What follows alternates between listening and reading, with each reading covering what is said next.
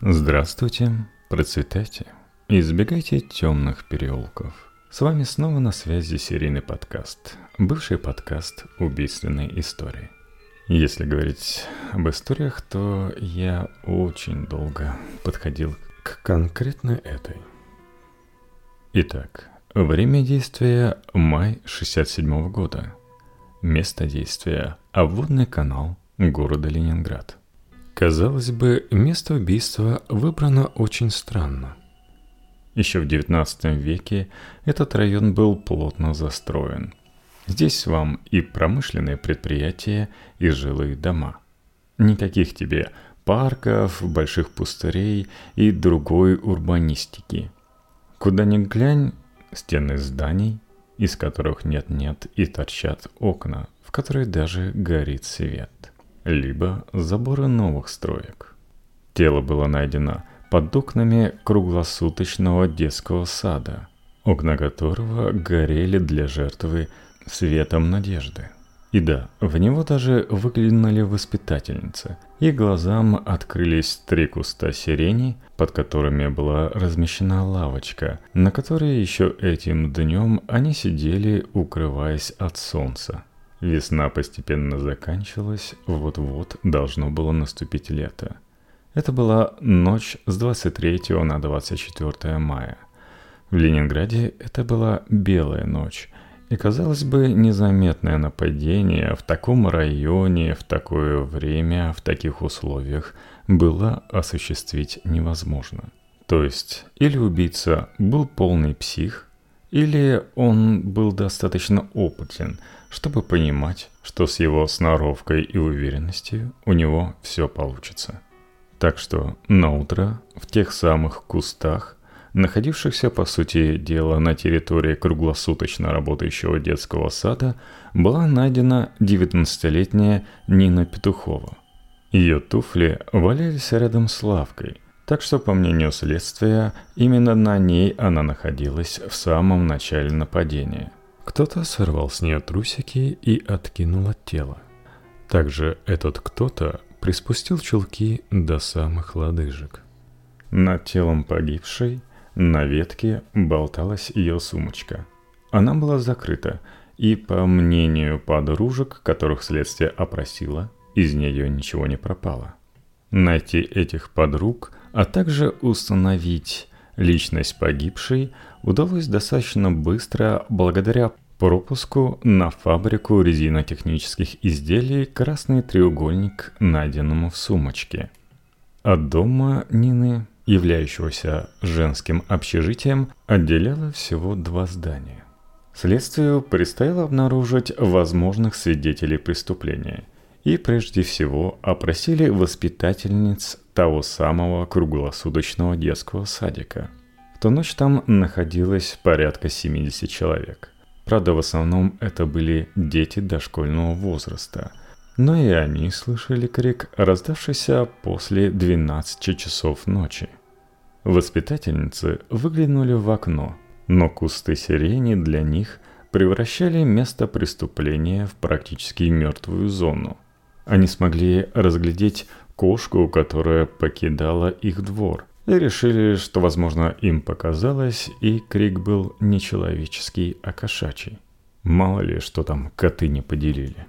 Но после того, как обнаружили тело, воспитательницы начали говорить, что да, крик был все-таки человеческий.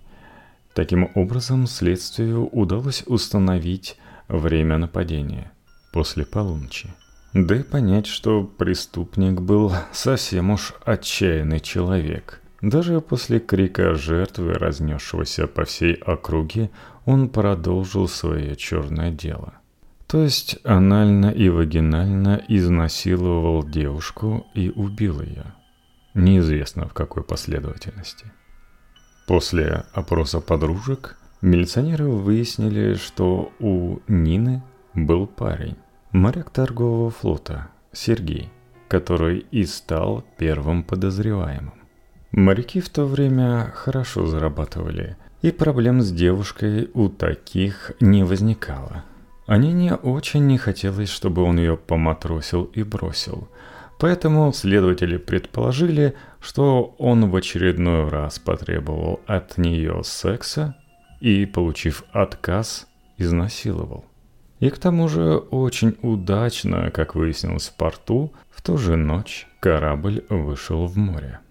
У советской милиции были довольно-таки длинные руки, поэтому Сергей был изолирован в своем корабле и в первом же порту был сажен на берег и отправлен под конвоем в Ленинград, где его поджидали работники городской прокуратуры и уголовного розыска к тому времени у них был уже на руках акт судебной медицинской экспертизы, из которого следовало, что Нина Дмитриевна Петухова погибла от удушения.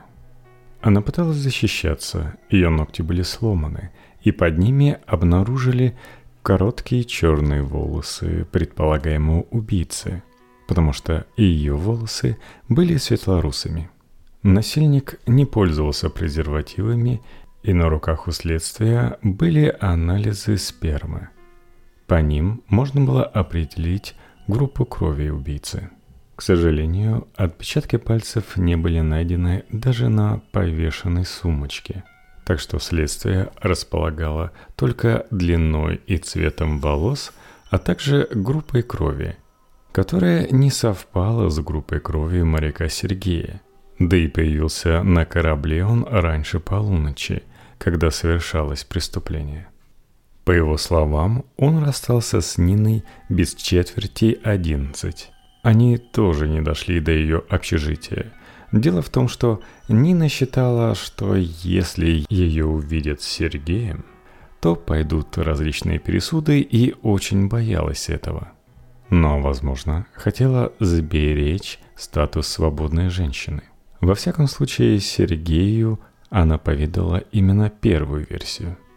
А вот сам Сергей поведал следствию, казалось бы, очень важную и интересную информацию.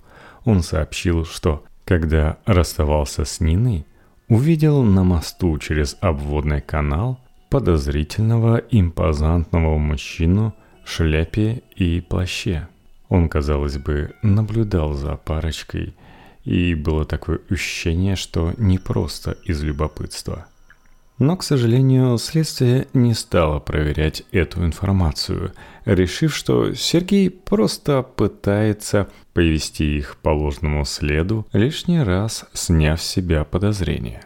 Так что следствие почти на долгих 10 месяцев забыло об этом важном эпизоде, возможно, важном свидетеле или убийце. Ну и мы пока вынуждены оставить этот эпизод, потому что у нас уже разлила масло Аннушка. Назовем так свидетельницу, которая, по сути, направила следствие по ложному следу, что вместе с игнорированием сообщения про мужчину в шляпе привело и к другим трагическим эпизодам. Наша горе-свидетельница Аннушка, это ее не настоящее имя, являлась очередной жертвой таинственного убийцы. Она возвращалась домой из гостей. В районе обводного канала в 12 часов ночи она заметила явно идущего за ней, одетого в плащ мужчину. По ее словам, вначале он следовал за ней подаль. Потом стал приближаться, и она расслышала неясное бормотание. Вроде как он говорил сам собой, но по смыслу сказанного он как будто обращался к ней, пытался ее испугать. «Ох, я сейчас кого-то ущипну, догоню, догоню тебя, поймаю, схвачу». Он как будто заводил сам себя, и игнорировать его становилось все труднее – Голос его становился громче, а шаг ускорялся. Аннушка решила действовать первой. Зайдя за угол, она притаилась там, и как только странный незнакомец показался из-за угла, звезданула его сумкой, да так удачно, что тот растянулся поперек тротуара. Тут, откуда ни возьмись, появился еще один мужчина. Такой основательный, подтянутый, тоже в плаще на расстегнутом, и на голове его красовалась шляпа. Он заверил, что теперь девушке не чем беспокоиться, он ей поможет и проводит, куда бы она ни шла. После пережитого девушка чувствовала себя вполне в безопасности. Они шли, как будто со старым знакомым, перебрасывалась с ним незначительными, незначащими фразами. Новый незнакомец помогал ей, поддерживая за руку – это помогло ему в какой-то момент резко развернуть ее и врезать кулаком в челюсть. А дальше он начал ее душить. Трагизм всей ситуации заключался в том, что до ее парадной оставалось считанные десятки метров. Они были под окнами четырехэтажного дома, под окнами, некоторые из которых горели светом надежды. Но из-за удушения она не могла даже кричать и быстро потеряла сознание. В мир живых ее вернула кровь, обильно сочащаяся из разбитой губы и носа. Незнакомца в шляпе рядом не оказалось, как будто ей все это привиделось. Она не сразу же поняла, что была изнасилована. Чуть позже появилась соднящая боль в горле которое было достаточно повреждено. Так что, видимо, незнакомец решил, что она уже мертва, и бросил ее на аккуратном ленинградском газончике. Ленинградская прокуратура решила, что дело наконец-то сдвинулось с мертвой точки, потому что в новом случае наблюдались очевидные совпадения. Во-первых, время – после полуночи. Место – дворы обводного канала. Мотив – изнасилование – Способ убийства. Никакого оружия. Удушение. Как показали анализы спермы, совпадает и группа крови. Да и прослеживался явный почерк изнасилования под горящими окнами зданий. Убийца был явно сверхуверен в себе и четко знал, что он будет делать, если появятся свидетели. Либо он был, как и предыдущий незнакомец, в конец поехавшим – Сделав вывод из места действия, что незнакомец где-то в этом районе и проживает, Аннушку начали возить по различным паспортным столам и демонстрировать ей карточки учета населения. В Советском Союзе было все строго, а жилищно-эксплуатационные конторы были еще более могущественными, куда каждый гражданин должен был отнести заявление о предоставлении прописки, который включал ордер на жилье, паспорт и фотографии 5 на 4 на матовой бумаге, которые прикреплялись к его учетному делу, которое дальше отправлялось в паспортный стол милиции где уже могли проверить наличие судимости и достоверность заполняемых данных. Так что идея, казалось бы, очень удачная. На второй день насильника уже удалось опознать. Это был 24-летний рабочий Игорь Воробьев. Именно он, по словам Аннушки, душил ее, после чего изнасиловал. Алиби у молодого человека не оказалось. Точнее, таким не посчитали слова его беременной жены, что он провел ту ночь вместе с ней. Группа крови совпала – Длинноволос не подходила, но даже здесь советская система выкрутилась и сообщила, что он намеренно коротко постригся, чтобы изменить свою стрижку и меньше было шансов опознать его. Так что дело двигалось стремительно. Тем более, что обвиняли его в одном эпизоде, а не в двух. Нину Дмитриевну на него вешать не стали, потому что одной группы крови все-таки не хватало. Уж очень много человек в Ленинграде имели одинаковые с ними группы крови и резус-фактор. Это вам не ДНК-тест. Так что материалы удалось собрать быстро, и до суда дело дошло уже через 4 месяца. Воробьев своей вины не признавал ни перед следственными работниками, ни на суде.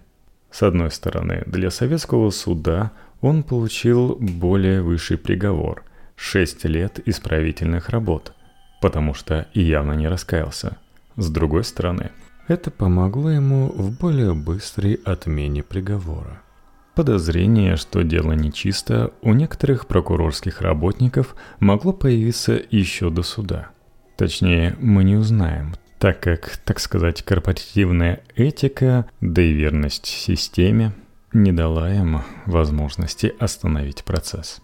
Этот эпизод, который явно стоит упомянуть, произошел в сентябре 1967 года, когда некий студент-заучник Ленинградского политеха напал на знакомую ему девушку. Он ударил ее несколько раз, попытался удушить, потом психанул и попробовал удрать. Но в этот раз рядом находился наряд милиции, который легко смог настичь студента-заучника и повалить его на землю. Данное событие произошло на юго-западе Ленинграда, в парке имени Ленина, совсем недалеко от Финского залива. Вроде как случай совсем не похожий. Студент явно действовал не очень уверенно, место действия другое, да и само нападение, казалось бы, происходило не по профилю, на знакомую ему девушку. Но фотографию студента решили все-таки показать Аннушке. И вот так дела. Она сообщила, что это именно он напал на нее летом. Возможно, это могло бы помочь Воробьеву, суд которого должен был состояться еще только через два месяца. Но группа крови у него и предполагаемого насильника отличалась от группы крови заочника. Благо прокурорские работники не выкинули из головы это несовпадение и все-таки поинтересовались у Аннушки, а хорошо ли она видит. Да, у нее не было очков – но девушка сказала, что видит она ужасно плохо. А очки меня делают, знаете ли, некрасивой. Но советские очки мало кому шли. Этот факт решили замять, потому что, с одной стороны, задержан, возможно, невиновный человек. Дело уже на него вовсю оформляется. С другой стороны, следствие допустило грубую ошибку, элементарно не проверив зрение полуслепой свидетельницы. Так себе и представляю, когда на суде она говорит «Он меня изнасиловал», а ее прокурор поправляет, что «Подождите, подождите, убийцу еще не привели, это товарищ судья». Следующий эпизод имел место тоже в районе обводного канала. Но сразу же его не попытались связать с нашим делом. Дело в том, что он произошел на территории инфекционной больницы имени Боткина.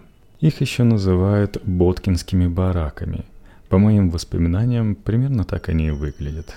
Их территория занимает достаточно большой участок городской застройки, примыкающей к Александро-Невской лавре – Территория большая неспроста. Это крупнейший в Европе стационар, в котором могли находиться на излечении более тысячи больных одновременно.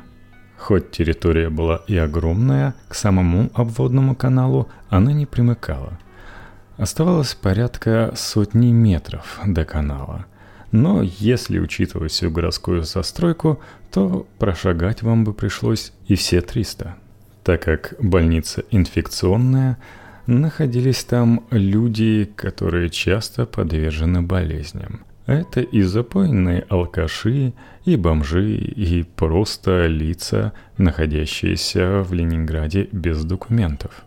Поэтому после изнасилования и убийства, работающей в ночную смену 25-летней медсестры Татьяны Кузнецовой, подумали именно на них – Дворник обнаружил тело медсестры рано утром на лестнице, ведущей в подвал в одном из зданий, куда Татьяна отправилась из другого корпуса, находящегося буквально в 80 метрах. Одним из свидетелей стал доктор, с которым Татьяна разговаривала на лестнице, не торопясь выйти на улицу, на которой накрапывал мелкий дождик. Следственная группа, работающая по делу обводного канала, быстро бы узнала почерк. Нос и губы убитой были разбиты. Под расстегнутым темным плащом белели разорванный больничный халат, платье и нижнее белье. С одной стороны, преступник придал телу непристойную позу широко раздвинутыми ногами. Однако же живот и гениталия были прикрыты охапками лозы, которую использовали при изготовлении метел. Девушка умерла от асфикции дыхательных путей и была изнасилована. Ее сумочка нашлась в 20 метрах. В этот раз она была раскрыта, мелкие вещи валялись вокруг нее.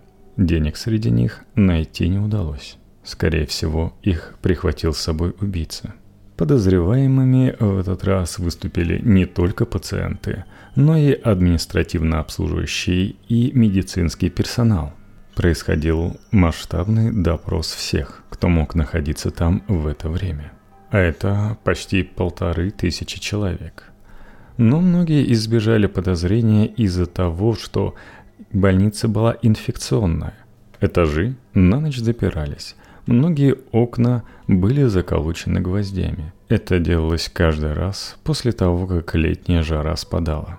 Так что довольно скоро следствие поняло, что необходимо отрабатывать версию убийцы с обводного канала.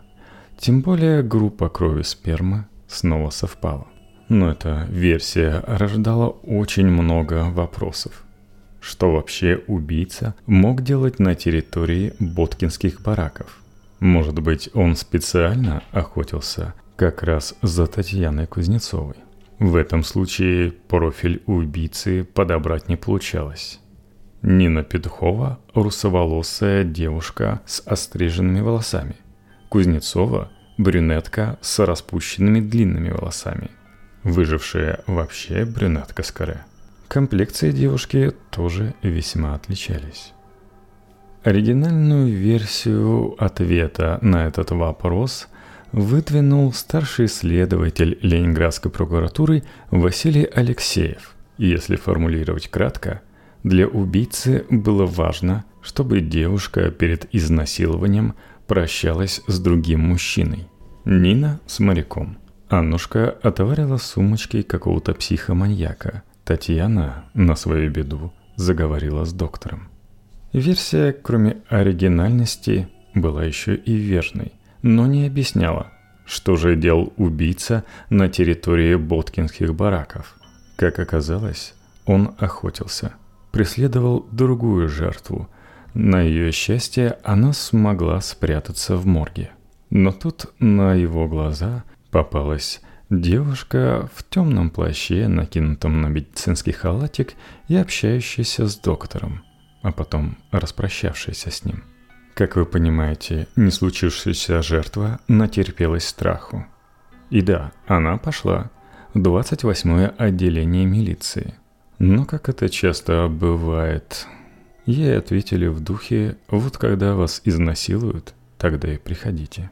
Пройдет еще много месяцев, когда работники прокуратуры смогут ее разыскать и выяснить, Важные для следствия детали, происходившие на набережной обводного канала в районе Атаманского моста.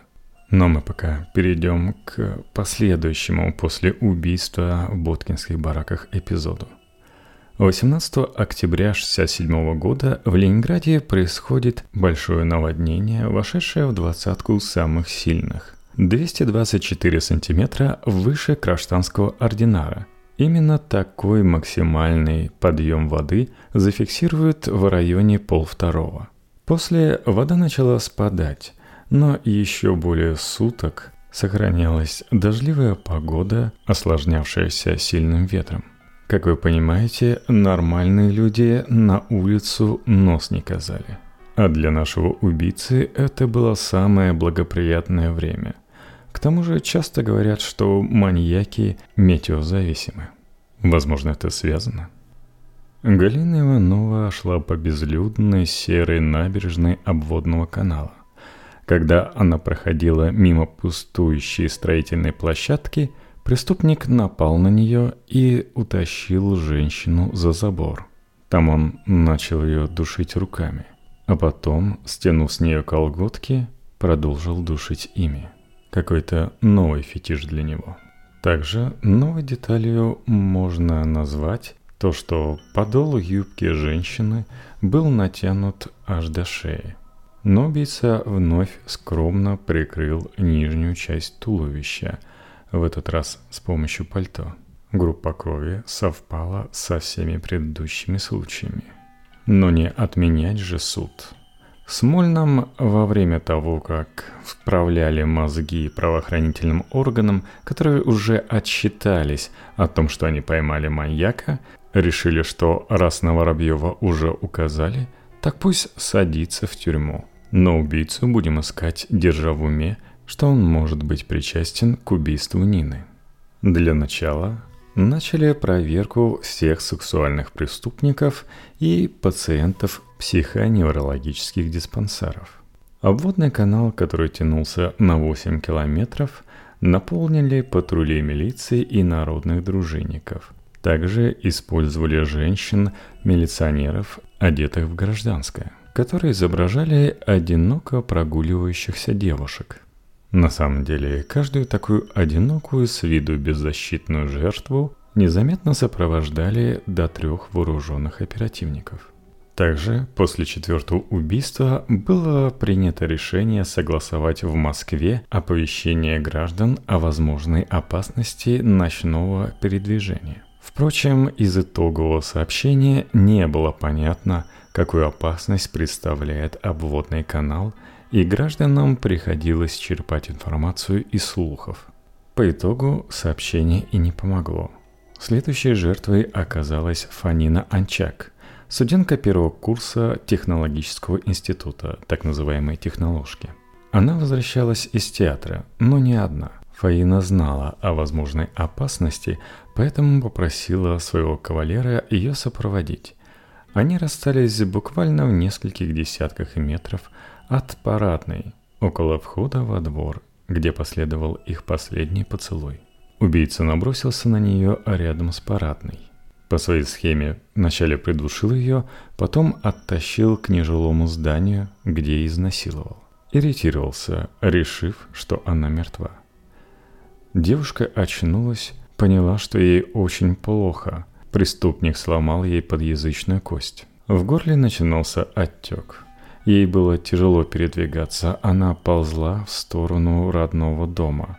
Ей оставалось всего 40 метров до парадной, когда силы покинули ее.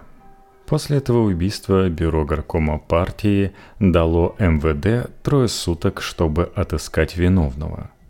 Все, что сделали МВД, это умножили количество нарядов добровольно-народных дружин и переодетых женщин-милиционеров – но наряд добровольной народной дружины помог лишь косвенно, но помог. На Невском проспекте, дом 12, находилось очень непростое ателье, где работали мастера по меху, замшу и коже. Очереди к ним составляли полгода, просто так с улицы не попасть. Но, конечно же, известные в городе люди обслуживались вне этой очереди – и вот надо же было такое случиться, что рядом с этим известным ателье вдруг появился молодой человек, 26 лет, Виктор Данилов, который приставал к женщинам, расставлял руки и сообщал, что он собирается их поймать. Знакомая история.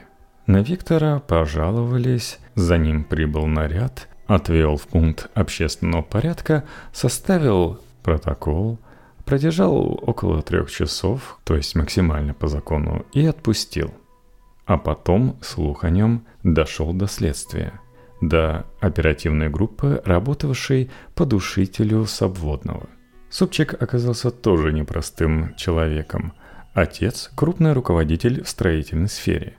Мать – известный доктор. Так что действовали оперативники аккуратно – они скрытно установили в квартире прослушку и наблюдали за перемещением дикого молодого человека в дикой среде улиц и проспектов Ленинграда. Выяснилось, что молодой человек тунеянец. Так еще и прослушка показала, что с этих улиц он приводит женщин-проституток. Казалось бы, в СССР проституток не было, но женщины такие были – Витенька, немного отстающий в развитии, показывал им весьма сомнительные журналы. Мало того, что западные, но еще и весьма непристойные. Покупаемые им за большие деньги, которые родители на него не жалели. Потом был скандал с дворником, возможно, построенный, и дворник вызывает оперативников, которые проводят обыск у молодого человека. И кроме тех самых эротических журналов, в ходе обыска обнаруживают шапку-ушанку с наклеенными на нее разноцветными прядями волос. Когда у Вити спросили, что это такое, он ответил, не отпираясь. «Это мои трофеи. Я догонял понравившихся девушек на улице и раз отстригал ножницами прядку волос». Следствие решило, что убийца у них в кармане. Но в этот раз наша Аннушка не подкачала. Она узнала своего преследователя, пытавшегося ее схватить, которого она огрела сумкой. Но следователю нужен был другой ответ, поэтому он смог убедить Аннушку, что это другой, второй, который ее попытался убить и изнасиловал. К неудовольствию следователей, медики не смогли найти на теле молодого человека следы, которые могли бы оставить сопротивляющейся женщины – но группа крови совпадала с искомой. Их не очень смущало, что одного такого они уже осудили. Главное доложить, что опасный убийца пойман. Далее, возможно, Виктор подался такому нехилому прессингу. Во всяком случае, он выдал явку с повинной, написанную явно костным протокольным языком, в которой сообщал, что он отслеживал влюбленные парочки, в общем, описал всю ту схему, которую следователи приписывали убийце. И пока они почивали на лаврах, а их начальники покупали новые звездочки для погон, убийца, который не знал, что ему следует затаиться, нашел следующую жертву, которой стала Валентина Стеникова, юная продавщица в рыбном магазине. Работала она там не ради денег. Она была из интеллигентной семьи и мечтала поступить в престижный институт советской торговли, и для этого, по советским правилам, ей лучше было бы наработать трудовой стаж. Ко всем остальным плюсам Валентина еще обожала спорт. Да и в позднее время Валентина шла не из-за гулянки, а из-за того, что в их магазине был переучет – все ее спортивные достижения не помогли справиться с преступником. Она была избита, задушена и изнасилована. В этот раз убийца почему-то избавился от тела, выбросив его в еще не замерзший обводный канал. После того, как ее тело выловили, увидели повреждения шеи и лица, в глаза бросились отсутствующие трусики, разорванные подвязки, пояс для чулок, сами чулки, спущенные до колен. Сразу поняли, что девушка была изнасилована. И было понятно кем. Но озвучить это после того, как уже поймали Воробьева, Данилова, казалось бы, невиновных, было нельзя. Поэтому было объявлено, что Валентина была пьяной и покончила с собой возбуждение уголовного дела было отказано. Безутешные родители, видевшие состояние тела и одежды дочки, пошли по инстанциям, все повторяя, что произошла чудовищная ошибка. Но ошибку эту признавать не хотели. И когда родители начали заговаривать о возможном подлоге, им сразу же намекнули, что если они намекают о том, что советская система может так ошибаться, то их самих ждет уголовное преследование. Вообще советская власть поднаторела в затыкании ртах, и в этот раз у нее получилось. Но тут внезапно из СИЗО пришла информация о том, что сокамерник признался милицейскому агенту о том, что он убил пятерых женщин в Ленинграде. Само СИЗО было в Симферополе. Возможно, поэтому сигнал так просто не удалось замять. Впрочем, количество нераскрытых убийств девушек за 67 год равнялось 18, так что про убийцу свободного канала никто особенно и не думал. Следственная группа с радостью отправилась в Крым. Задержанным оказался Василий Ефимович Филипенко, 36 года рождения. Казалось бы, сидел он всего лишь за хулиганку. Свои первые 30 лет жизни он провел в Керчи и в Ленинград переехал лишь в 66 году. Филипенко работал в порту крановщиком, и переехать пришлось в результате двух драматических событий. Во-первых, он упал вниз с большой высоты, получив 17 переломов. А во-вторых, жена решила с ним развестись, если можно верить его словам, то из-за того, что он должен был остаться на всю жизнь инвалидом. А в Советском Союзе таким была положена буквально нищенская пенсия. Но Филипенко выкарабкался. Он начал заниматься спортом и восстановился, но решил начать жизнь с нуля в Ленинграде. Его профессия в этом городе была востребована, поэтому он легко переехал – получил комнату в общежитии. А в начале 68 года приехала в санаторий в Ялту по правкомовской путевке, как правофланговый социалистического соревнования.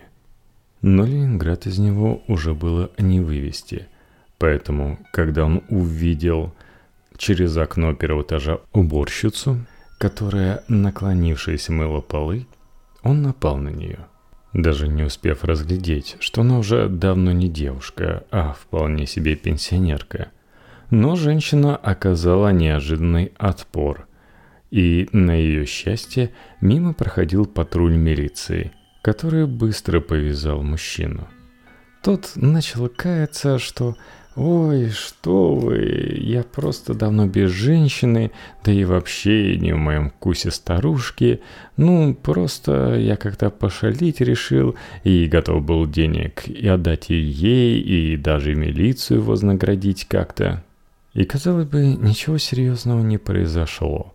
Ну, порвана часть одежды, а делалась она буквально испугом. Но тут сработала какая-то милицейская чуйка – и синяки нашей потерпевшей подсказали патрулю, что стоит отправить его в СИЗО, где его могут разговорить.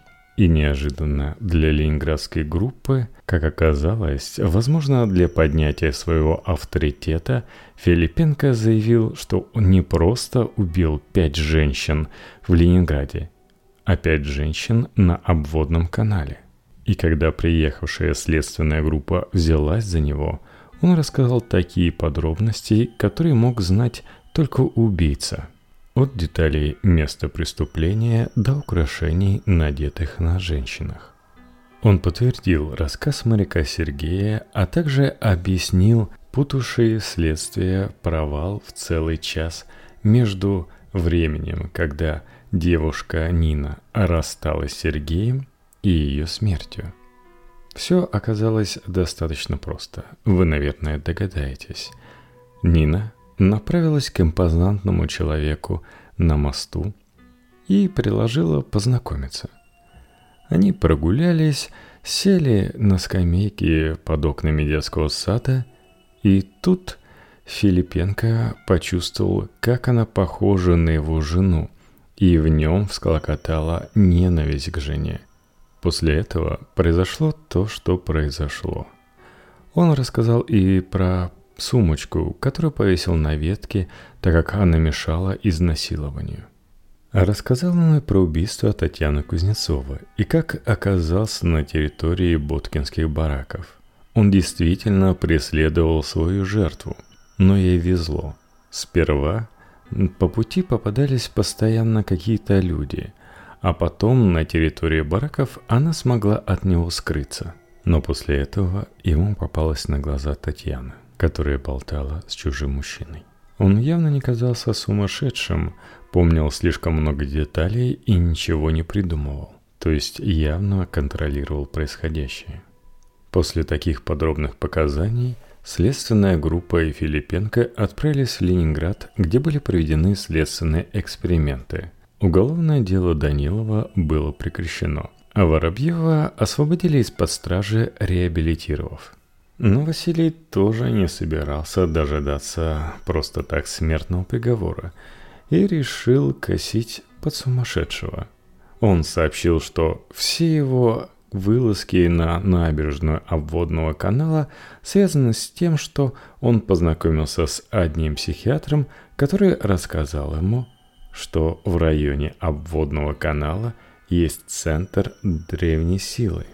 Это достаточно старая байка, истоком которой являются работы психиатра Ефимсона – которого самого посчитали сумасшедшим после того, как он пришел к секретарю обкома ВПКБ Андрею Жданову с интересными теориями о причинах самоубийства ленинградцев. В 20-х годах в районе обводного канала велись раскопки, где было обнаружено капище начала 15 века, где шведы казнили шесть девушек-колдуней – исповедовавших древний тотемический культ. По теории Ефимсона, в 20-х годах шведские плиты с письменами, поставленные на месте капища, раскопали, и этим потревожили всяческих духов. Поэтому его теория состояла в том, что каждый третий год десятилетия, то есть 1923, когда происходили раскопки – 1933 и 1943 наблюдались эпидемии самоубийств.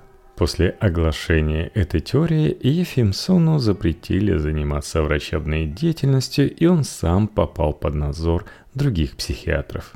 Так вот, по утверждению Филипенко, он подпадал под действие древних чар, которые заставляли его себя чувствовать неуязвимым, непобедимым, и наполняли его странной силой, в обмен требуя убийства женщин.